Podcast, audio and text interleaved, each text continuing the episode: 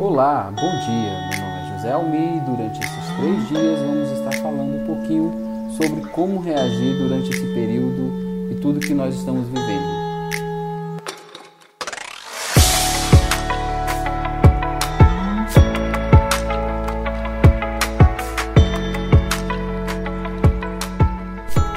Tendo sido, pois, justificados pela fé, temos paz com Deus, por nosso Senhor Jesus Cristo, por meio de quem obtivemos acesso pela fé a esta graça na qual agora estamos firmes e nos gloriamos na esperança da glória de Deus.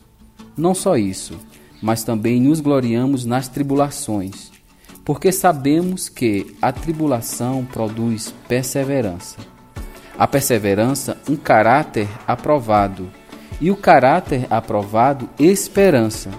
E a esperança não nos decepciona, porque Deus derramou seu amor em nossos corações por meio do Espírito Santo que ele nos concedeu. Romanos capítulo 5, verso 12. Estamos vivendo dias anormais, dias de incertezas, mas a questão hoje não é o que você está passando, porque tenho para mim que as aflições deste tempo presente não são comparadas com a glória que há de ser revelada. Romanos capítulo 8, verso 14.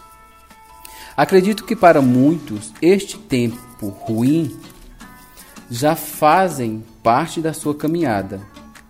Quem nunca experimentou o desemprego, a perca de um parente próximo, doenças sem curas, depressão, ansiedade. A única diferença para hoje é que todos estão no mesmo mar e serão atingidos em alguma área. A questão é: o que você está aprendendo com tudo isso? Qual será a sua reação mediante os fatos adversos? Um dito popular diz: o que não te mata te fortalece. E se você chegou até aqui, este é o momento exato para reagir.